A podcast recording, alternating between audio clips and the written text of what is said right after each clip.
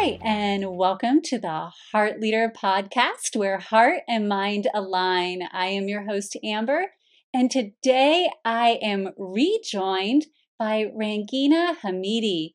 Rangina was with us once before on this podcast and shared her amazing story. So I would greatly encourage you, if you have time, to go back and watch that podcast because this time I'm not going to go back through all of that. I'm going to take the time to briefly introduce her because she is the former Minister of Education for Afghanistan. And that's what leads us into our discussion today, all centered around empathy, because she comes at this subject from that space in a very unique way, from that role that she played. But that's not the only space she comes at that role from. She has had a lifetime having honed that skill of empathy through so many experiences, so many aspects in her life that don't revolve just around that role as the Minister of Education. And so, while that's an amazing aspect of what she's done in her life, it's who she is as a core person that has her sitting in this chair today. And that's what I want to take time to dive into.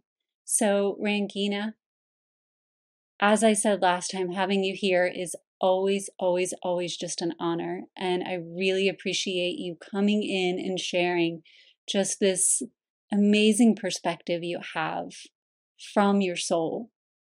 And given the life journey that you chose to experience here, the way that you can share that with others and help them see things from a different point of view I think just adds so much value.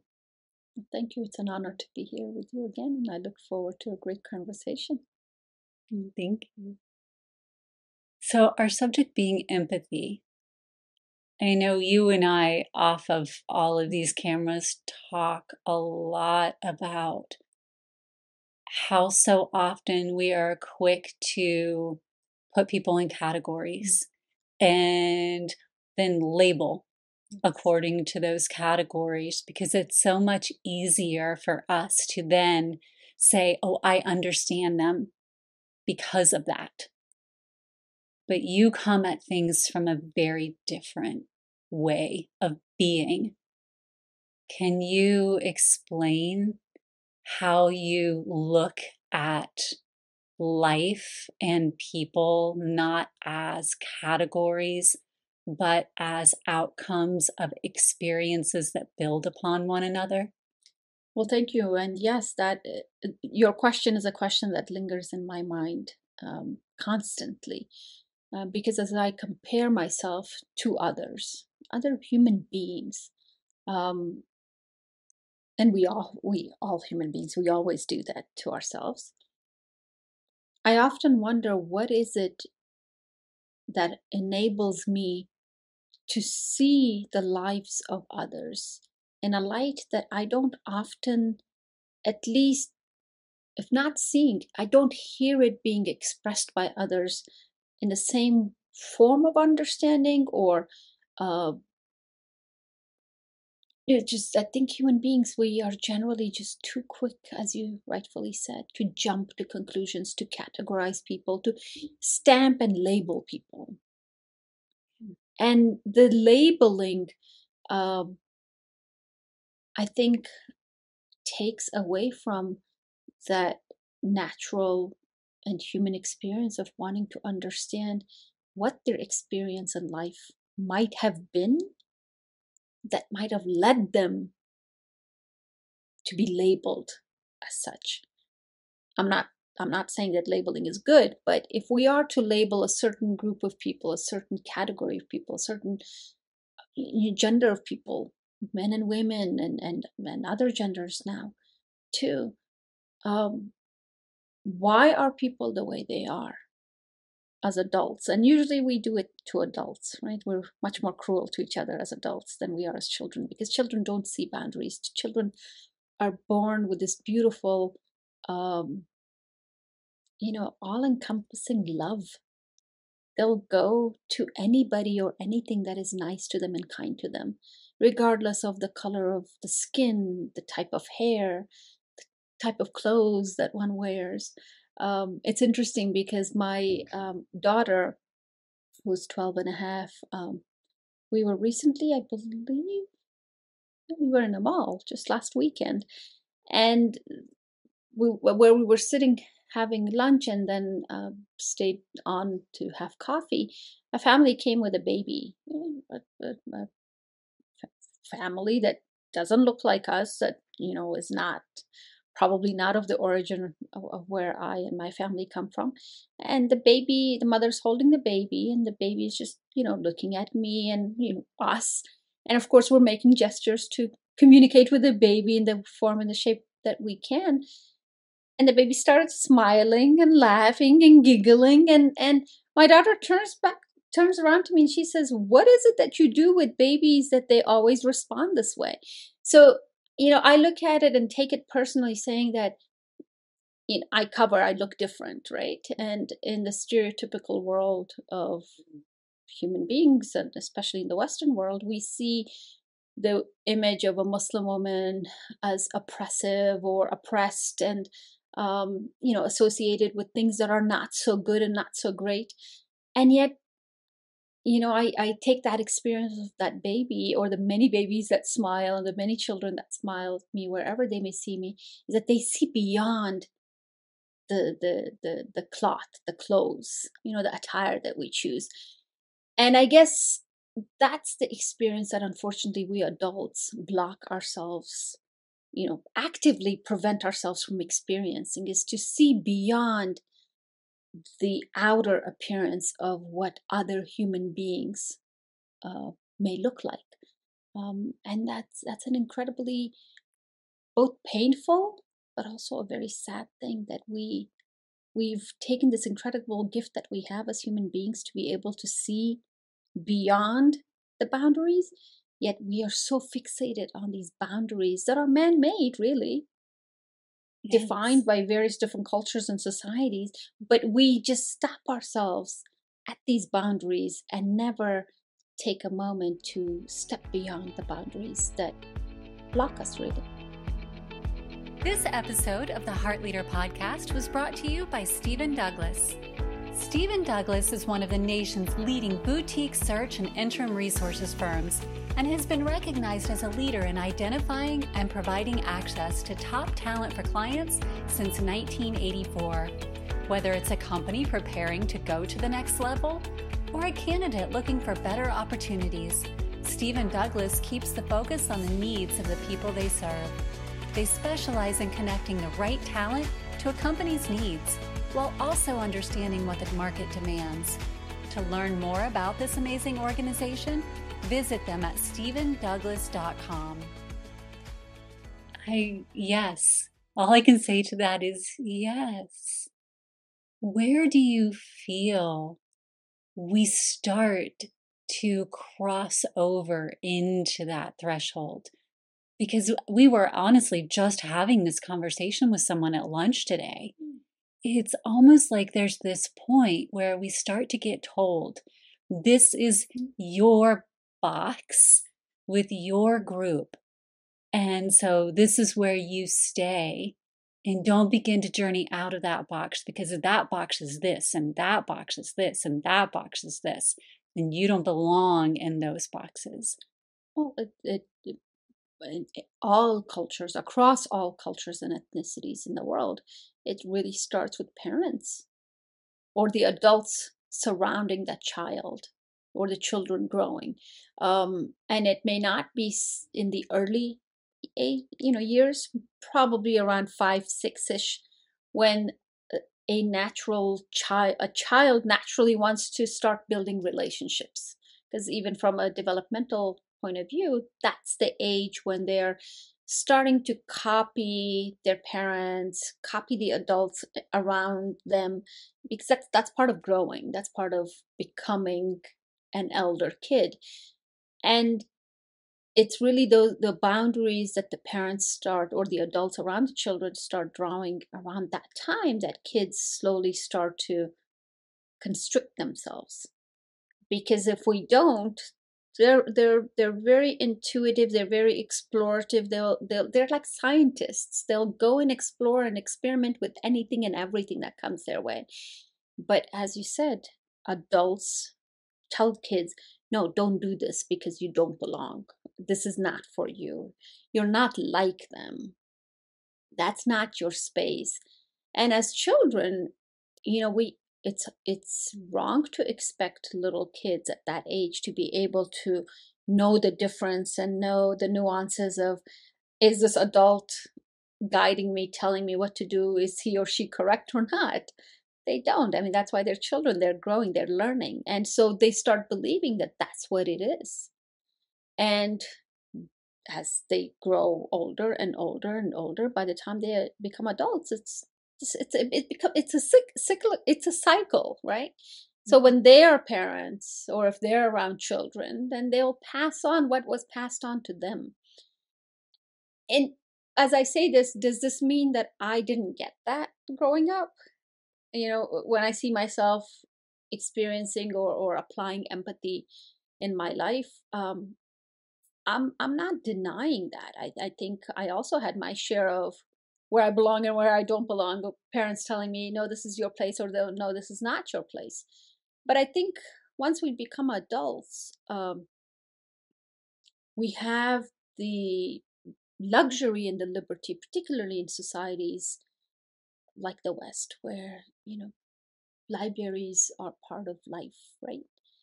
Books, movies, uh, films, documentaries. There's so much that many people take for granted here in, in developed societies like America or Europe or other developed nations, um, where even as adults we don't take the the necessary time and the necessary uh, commitment to commit to learning or de-learning or unlearning some of the you know critical things in our minds that may have been instilled by our parents or adults who were taking care of us as, as children.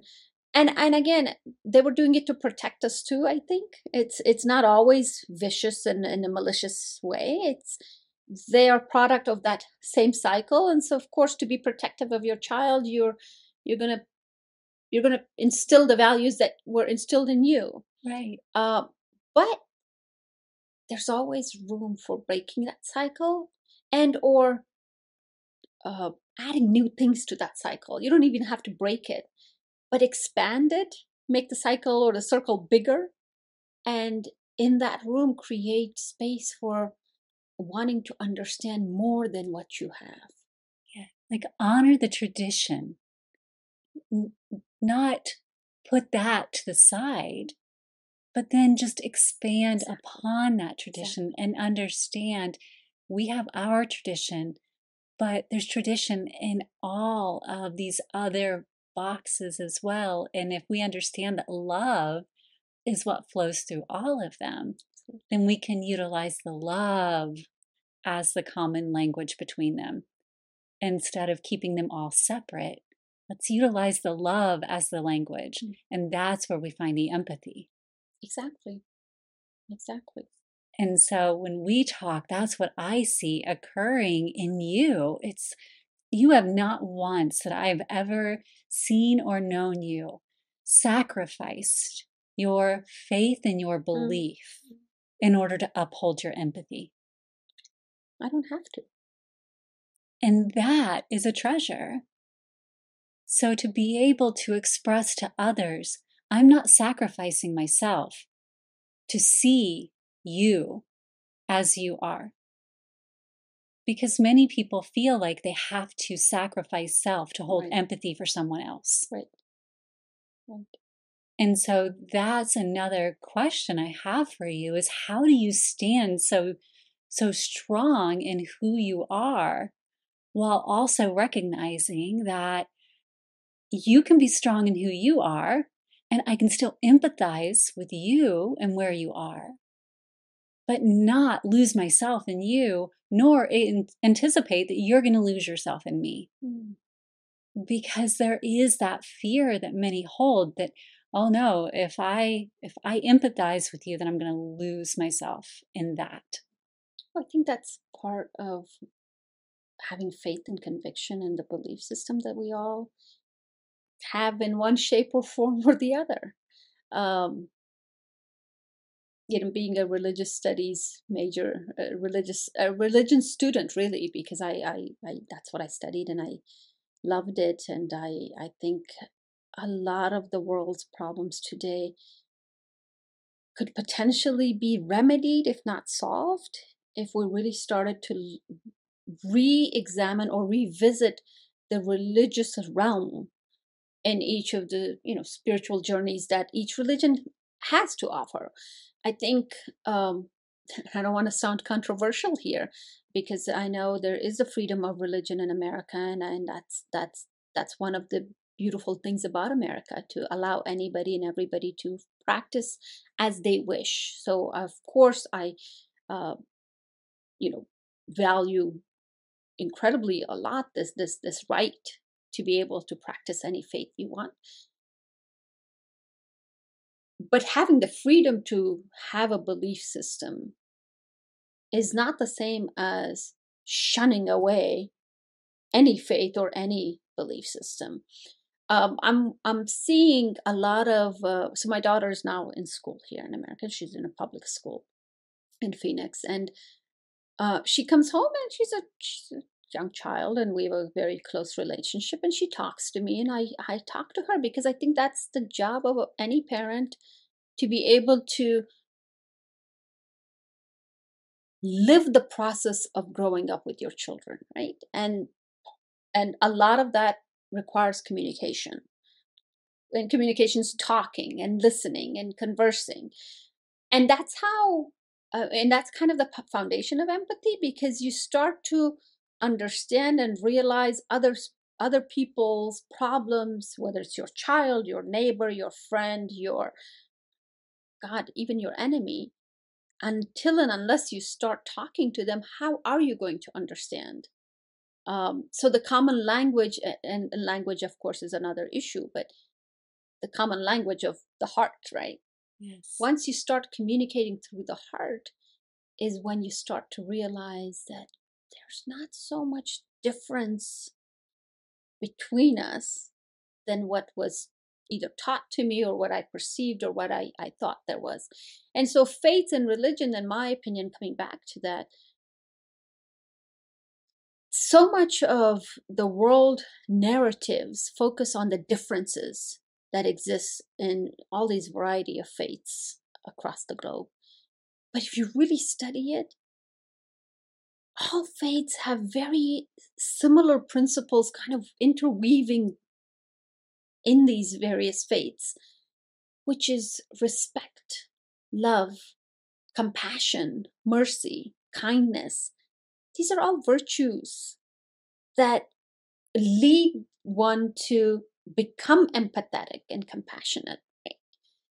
And what I'm seeing with the stories that my daughter is telling me is that more and more people are losing those virtues which once defined us as human beings. And for the fear of being uh, diplomatically correct, you hold yourself from saying anything because you you're afraid that you might offend somebody and so I think one of the reasons why I've been able to convey what I am, who I am, and what I believe, and so be, you know so confidently in what I do and who I talk to, is I don't expect people to believe the same thing that I believe, but by being by sharing my story and my belief and my um, experiences with others, I'm hoping that they can understand what I have gone through while understanding their experiences because you know this this the virtue of com- compassion that weaves across all faiths and practices and communities and again it doesn't even have to be faith based it's just mercy and kindness are two things that human beings regardless of where you are what color of skin you have what language you speak people have always strived for that. And so if you can share that commonality then that's the basic component of beginning un- to understand each other from in in in the context of where they are. So I think it's really communication, which leads back to education. You know, I, I weave it back to why I did the why I took the position that I did is because education is such an incredible tool to to provide the necessary skills for our children early on so that they can become compassionate, merciful, kind, caring individuals in all aspects of decisions that they make in life and that they take in life, which all leads to empathy. Unfortunately, with a lot of the current modern issues and things that we have to deal with, I almost fear that we're almost getting away from that because we're uh, rewarding kids to become antisocial rather than social. And that's what we're doing with technology, aren't we? Yes. Because we are we're basically marrying a child to his or her computer or a gadget more so than the human. And since we know, since the time of Adam and Eve, we've all interacted with human beings, and that's the form of relationships we know as a base, not with some computer or gadget that we've created ourselves. So I think there's a lot to be said about what we're doing as a society, particularly in the education sector, what we're doing to our children and what it also mm, you know kind of forces me to uh, believe more and more so is that parents have an incredibly much more important role to play in their children's lives than they did in the past because in the past schools kind of did a little bit of the upbringing of the child now for many reasons schools are not supposed to schools are not allowed to so the entire uh, pressure of raising a good child falls back on the family, the adults that this kid, you know, the kid is being raised under, and that environment. And so it's, and then we also know, unfortunately, how much that space is being troubled yes. with all various things. So it's it's a it's a complicated thing, and I don't know if I answered your question, but it's it's all of these elements put together and and I feel like we have to do something about it as human as as humanity. We can't just sit and accept things that are going wrong or things that are going in the wrong direction and say, you know what, that's not my space to talk, that's not my space to touch. We yeah. can't afford to as human beings anymore. And that is when we look at the layers of empathy, Yes, it starts with empathy for self, even like, okay, I have to understand that I'm not going to be perfect and I can have empathy for that. But what is that showing me? Like, there's got to be something here that I can do that can address what's going on within so that then I can look outside what's going on within my family, within my community. We've got to do something as you said, about what is the state of our being within our human element and how we're going to navigate that. Because when we can't find teachers to teach our children because of the state that we're in right now, that's speaking to a grander issue. When parents are now anticipated to homeschool their children because we can't find enough teachers, but they don't have the time to because both parents have to work, or there's a single parent and their only option is to work, then how are children going to learn the foundation of having empathy? They're on their own, yeah. right? So, and their only option is to learn from an online element and that computer isn't going to teach them empathy mm. because it's a machine. It's not, there's no human element to that. So everything you're pointing out does reflect okay, how are we going to solve this? How are we? What are the base elements? And the more that we talk about this and the more we point out, there are tools, there are things that we can do, but how are we going to implement them? And you're absolutely right. The tools could potentially be um, going back to some stories, moral stories that were written. You know, I I grew up with my great grandmother who was living with us at that time, and then my grandma, and then my mother, we used to hear the, you know the fairy tales, but the fairy tales of of my time growing up in my culture, my society, they were not the love stories. You know, they were not the little princess falling in love with a prince and being carried away. Um, our stories or my stories were mostly moral stories that I grew up with, you know, things about lying and cheating and theft and um, justice, really, even, you know, what unjust people end up, you know, seeing in life and how do just people who are just in their cause and in their actions, how they're rewarded and so as a child i think it's important to to be raised with these elements um, of being bigger than yourself right mm-hmm. um, so the you know it's, it's it's interesting because my part of the world today is is a very troubled meaning my part where i came from afghanistan and afghanistan right now is a story that is uh, kind of seen and presented and reported as, a, as a horrific, vicious place for these people that are called the Taliban, and they're just monsters, and they're, you know, doing everything and anything in their capacity to hurt a society, particularly its women. And I get that. I'm not saying, I'm not denying the fact that there's a lot of horrible things happening in that society.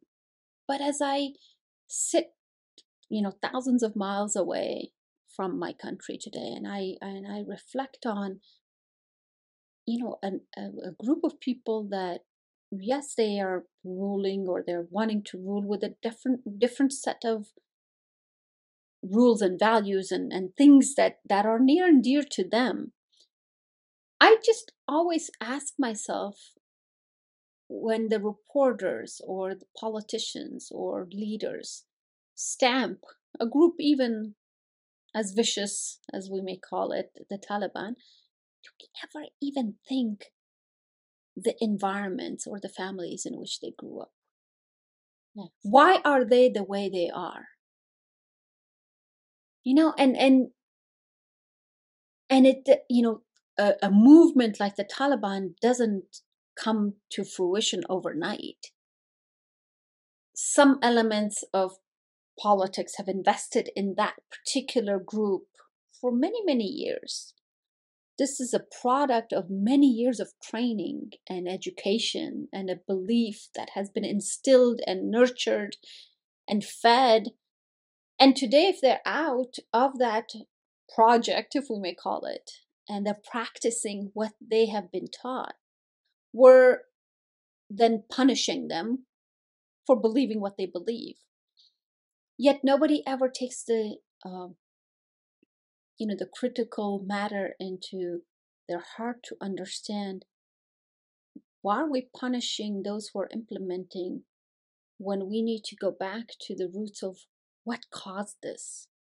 And so, similarly, you know, America has always been a great nation. It's a world power for 67, 70 years. It's, you know, a leader of the world economically, um, educationally, technologically, politically. You know, it's, it's a leader in a lot of great aspects. But as we speak, we know that it's now being questioned. The democracy of America, the power and the prestige that America had globally, it's under question including to some people here in America. And so, what is causing this decay, if we may call, if I may call it that? But then attaching this potential decay of this great power with what we're doing with the future generations. In American politics, and this is maybe I'm maybe I'm just really stretching this far, but quite honestly, in my experience of spending almost 20 years in Afghanistan, my country's people, the people of Afghanistan, loved America in 2001. And did you know why they loved it? Because of the the relationship that the relationship and the leadership that America showed the people of Afghanistan from the 1950s and 60s, where America showed its empathy and compassion and caring through developmental projects that they invested in in Afghanistan. So these were the long term, the long term projects like the dams and the roads and the hospitals and the universities. America kind of proving to the Afghan people that we want to work with you as partners, as friends, because development, education, progress, you know, forward is a good thing. In 2001, when America first went, Afghans overwhelmingly welcomed Americans to say, "Oh my God, these were the, the, the caring partners, the caring, the, the caring America that's coming back." 20 years later, unfortunately, America did not show the care that it did in the 50s and 60s. Because this time the focus of America was more on the military, quick quick fix, and empathy is not a quick thing. You can't you can't just throw something at somebody and expect them to love you and respect you and want you you know overnight. It it's a process. It's a relationship building. It's showing that you care and you have to do it for you know period of time. And in the past 20 years these quick fix projects the the the, the policy that america went with winning the hearts and minds yet america didn't do anything for the hearts and minds it was consistently engaged with fighting and killing and calling someone a terrorist and calling someone a murderer and calling this and calling that. That doesn't win hearts and minds. Hearts and minds are won by projects, by partnerships, by showing that you care. You want to give them the same development that you're enjoying. And asking, what do you need? Exactly. Communication, How can right? we help? What is it? Yes. And being transparent. If you can't Yes. do something, Yes. that's not within our bandwidth. That's not a project we can support right now. Those are all fine answers. Being being taking responsible decisions of being able to say no when you need to say no and saying yes when you can say yes. Yes.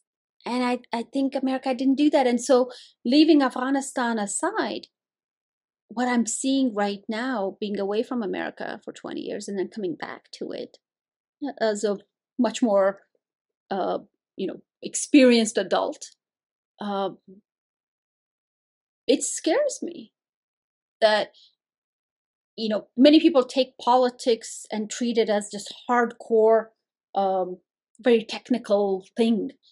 But politics is very much about empathy and compassion and passion you know and mercy and kindness and th- the whole purpose of usaid the reason that that entity is created is to be able to help other countries and other nations and other societies right? Yes. with assistance that we can afford uh, because we are privileged as american citizens to be able to do that. Yet when when aid goes with a mission other than just you know compassion or mercy then it's politicized and politics destroys countries. And so um, my fear in bringing this topic up is that i'm afraid that america is kind of cutting its own legs in a sense if i may compare it to that internationally, politically, it's done a lot of bad and they don't know how to fix. Here in country, the future of America lies with the children of today.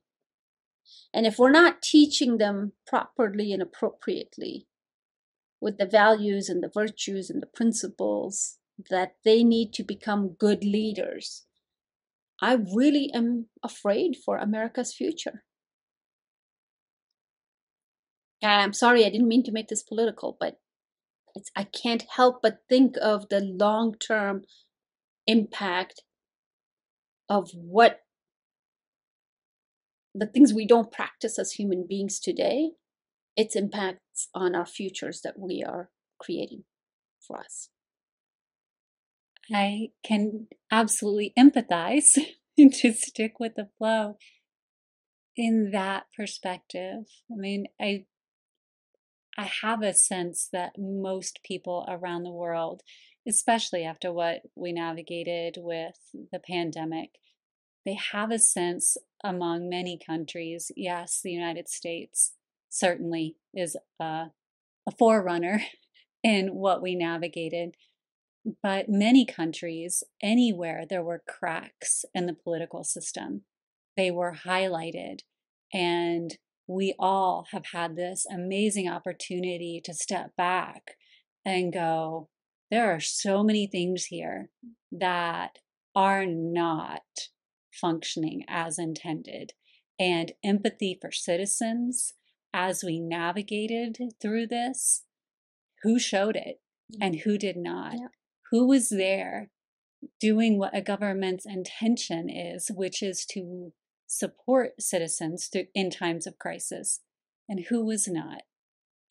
And I don't mind it going political because ultimately the whole point of being a heart leader is to understand when you're leading, it should come from that place of empathy, mm. compassion, being there for one another. That's why we create communities. That's why we create governmental systems. That's why we create religions, belief systems. Like that's the support that brings us all together through love, through our connection yes, we mentally have to have thought and think about, all right, what do we do next? What do we do next? And that's what you're bringing forward. Hey, we've highlighted there are some really serious issues on the horizon for us. Mm. And if we don't take the time to go into our hearts and ask ourselves, what are we going to do about this? Because in our thought, we can mentally see this framework is not going to get us where we desire to go long term, then we are not going to have a sustainable future no. in these areas. So now, what do we do? We're not going to blame each other. We're not going to cast stones. We're going to have empathy for what God is here. And now we need to pivot and figure out what we do now. And that's the point that I'm receiving from you. Well, I, I uh, thank you, and I and that's exactly the point. Is I hope that I didn't come out as um, blaming anybody, but I think part of growth, um, the process of growth, is to be able to recognize and understand what is working and what is not. Exactly. Until we can make that distinction, it's going to be very difficult to break the cycle of of wrong that we might be doing. Um, and you know i think we touched upon this in the last session as well this whole notion of ego i think empathy also being empathetic also requires one to crush your egos right because it's the ego that forces you to believe that you're better than the other or that you're different maybe ele- more elevated, maybe in a different, better state than others. Um, and once you crush that ego to say, no, I'm just the same human being in a different body, in a different context, in a different environment, but living and experiencing the same life that life has meant for now what is it 8 billion people? Yeah.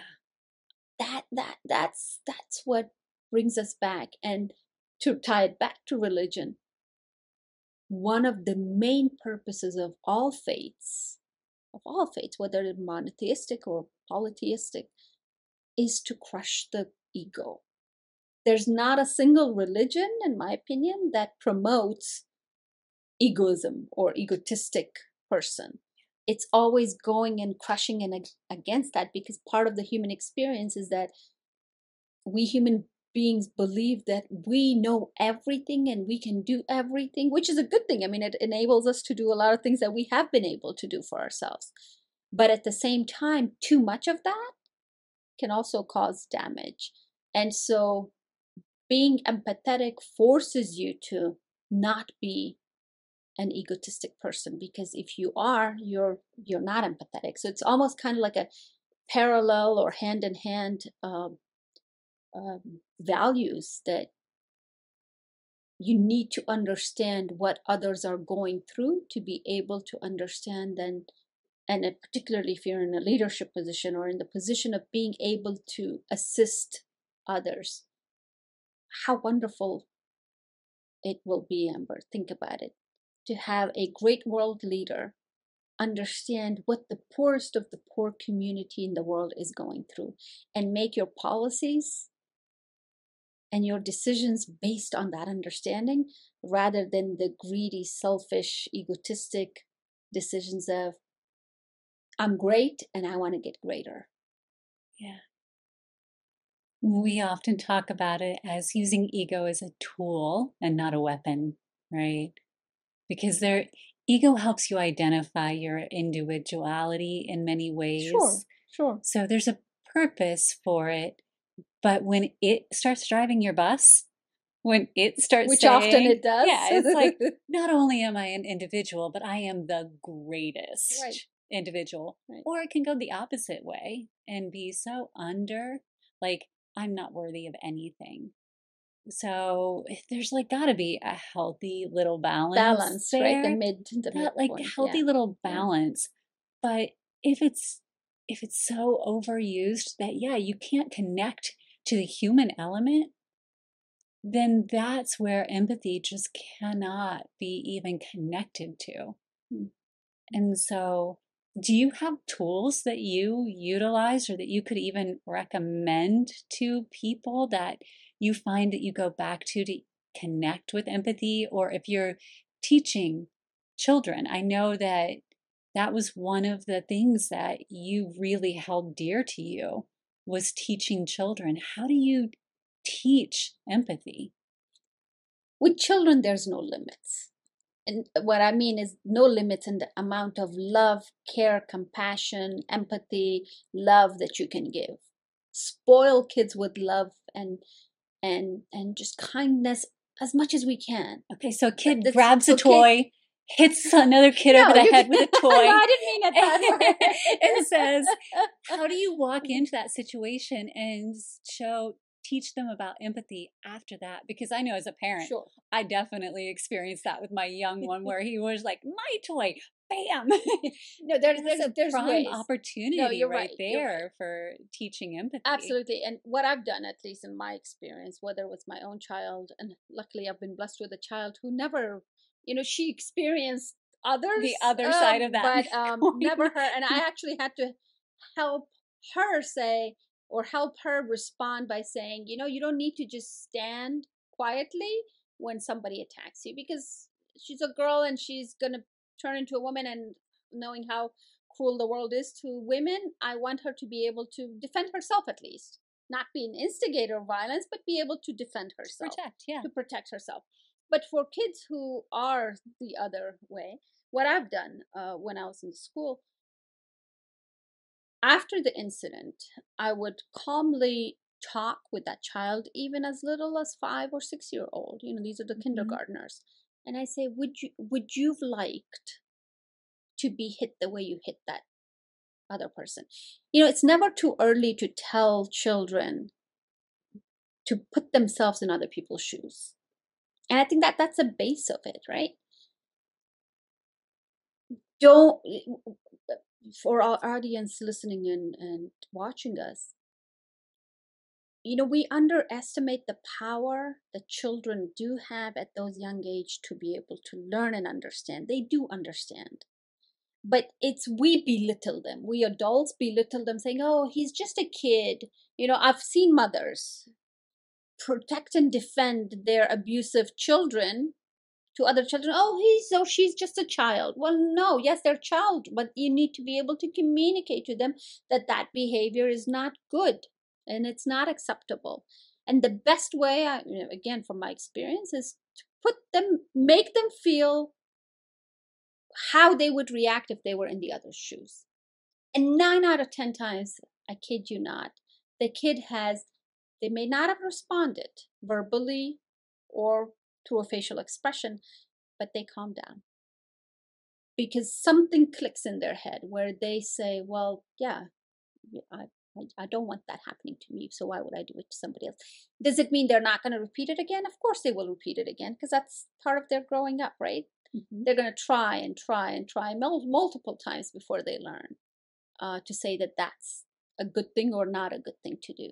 Um, so that's that's one practical advice. Um, I also wanted to share uh, while we're talking so greatly about empathy, and it's a great, wonderful thing. I also want to warn people that it could also be very exhaustive or exhausting. Um, because what it does to an individual who's constantly understanding what others are going through you know putting yourself in so many shoes it it does become painful because there comes a time when you need to know where to stop.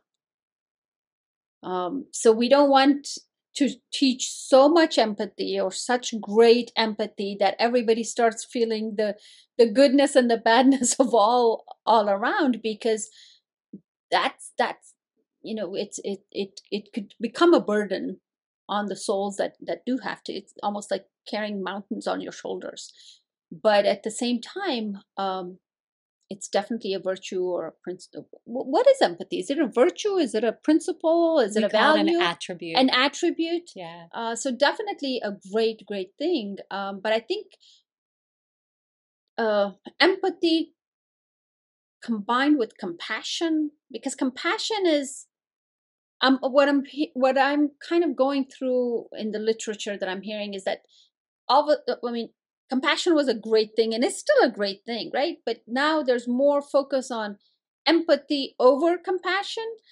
I think there needs to be a fine balance or kind of like a, a a mutual agreement between the two because you cannot be empathetic without being compassionate and vice versa in a, in a in a in a way too because to be compassionate kind of takes away that burden that you will start feeling is you'll feel sad and you'll feel uh, either sorry or sad or happy or whatever the emotion is you'll start sharing that with the community or the people with you.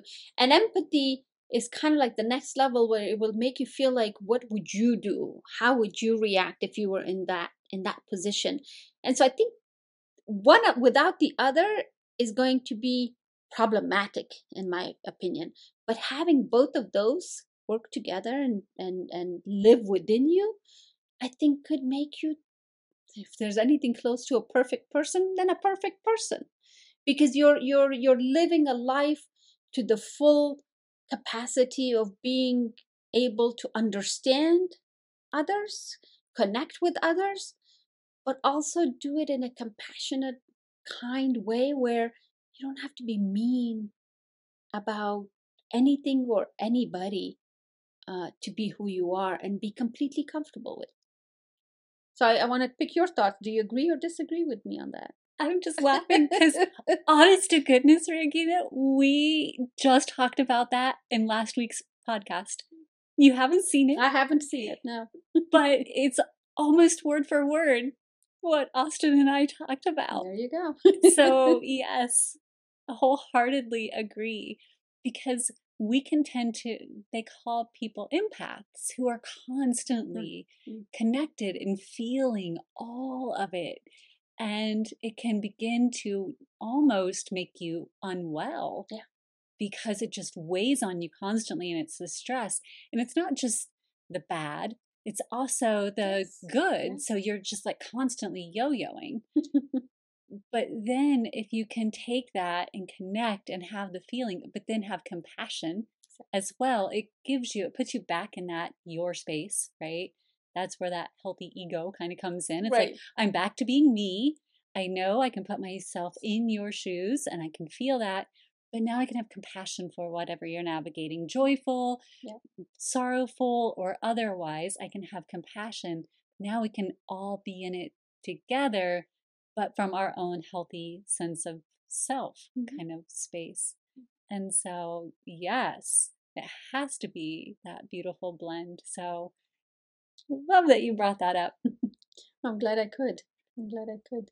Because I'm, I'm going through it and it's, it is taking a toll on me, to be quite honest. Um, constantly and constantly not pushing myself. I don't think I'm pushing myself, but constantly trying to understand where the other is coming from.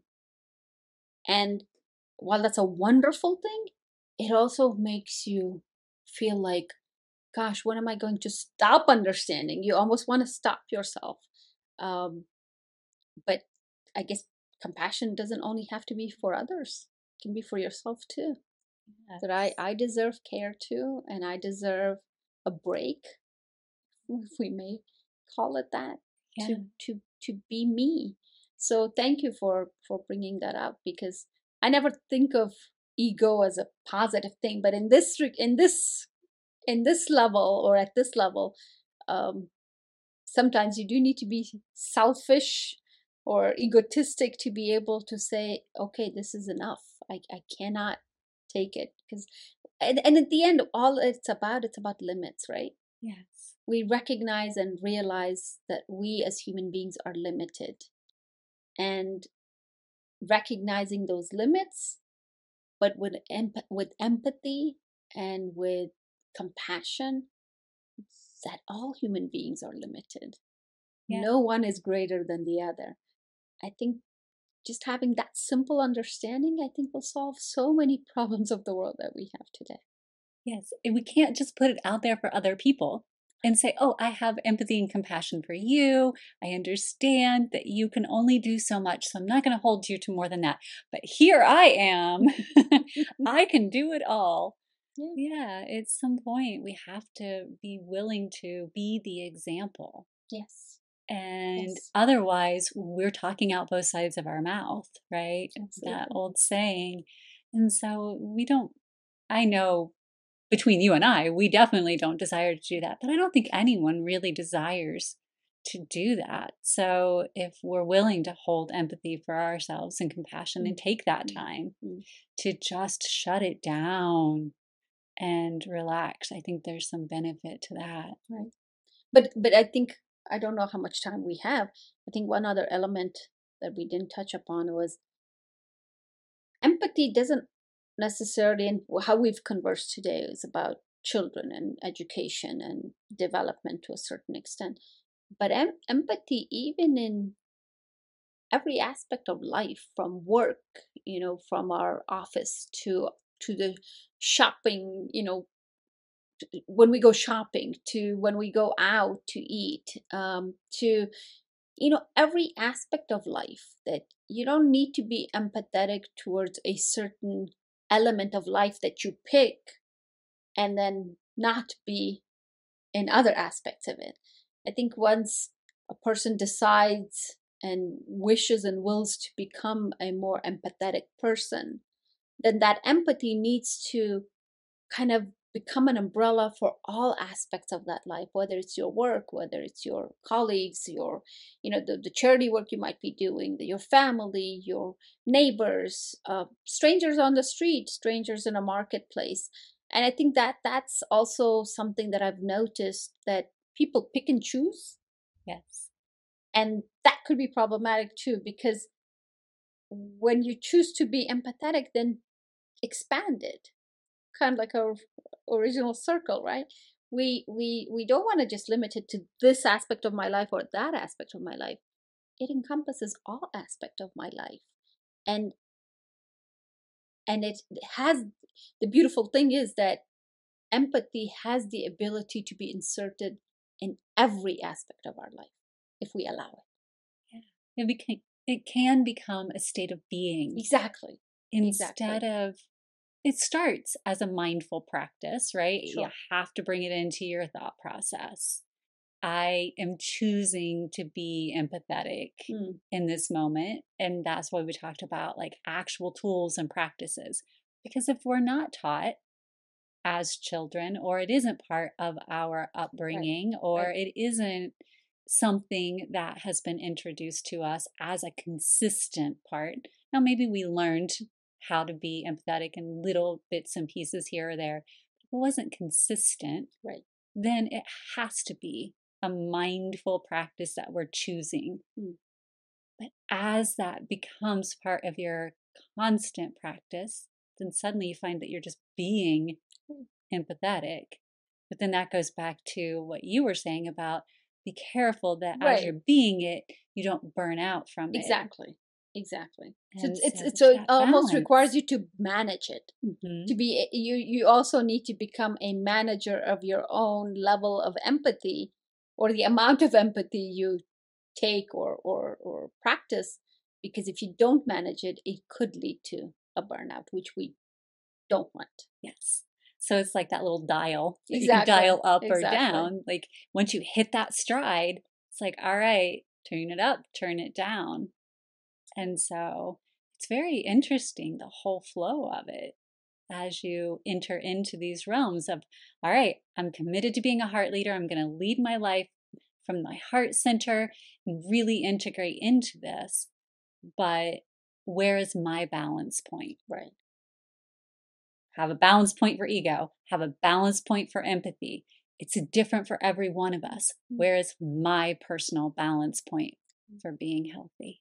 So- and that and that's an incredibly important thing to do, but also hopefully not hard. It could be hard. Uh, so um, aligning yourself with people, you know, who practice it regularly is can definitely be another tool to help you build that because it's it's hard to find people who practice uh, you know empathy and compassion all the time. And so it's it's incredibly important to kind of do a self-assessment to see how many of the people and the folks that i interact with regularly actually practice that. Because i think it's a also kind of like a um, what's that word? Uh, not a sponge but it spills over. Yeah. so who your friends are, who you're who you're interacting with can have and will have a spilling effect.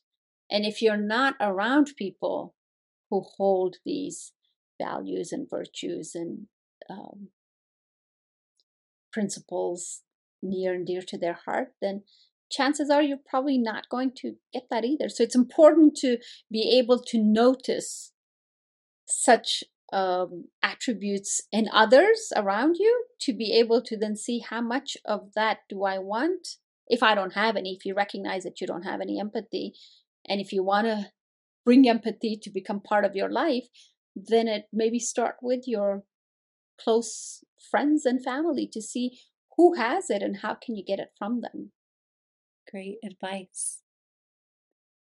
Thank you for being here, for filming another one of these podcasts with us. Very grateful for your time. We're just going to have to keep making you a repeat guests. I would love to come again and again. And thanks for everybody who's watching. Thank you for your love and compassion and empathy. And uh, thank you for being who you are. I receive that. and thank you all for tuning in to another episode of the Heart Leader podcast, where heart and mind align. I'm your host, Amber. And this month, if you didn't get it from the podcast, is all about empathy. We do have the empathy tool available out in the Heart Leader toolbox. So just pop on over there and take a peek. And if you would like to get a hold of Rangina to ask any questions, you can send us a message at info at suivera.org and we will make sure that it gets to her. This woman is a wealth of information from so many different areas. So, if anything that she said today sparked interest for you, or you have anything that you would like to dive deeper within, just drop us a line and we will make certain that it gets to her. Until next time, we look forward to seeing you in the Suivera community.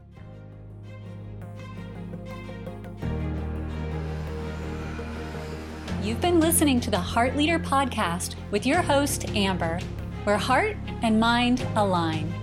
Tune in weekly as we take a deeper dive into what it means to be a heart leader. Ready to take the next step? Join us and over 1 million people worldwide who've united in creating this global movement of love. Become a heart leader for today and tomorrow. Learn more and connect with us at suivera.org.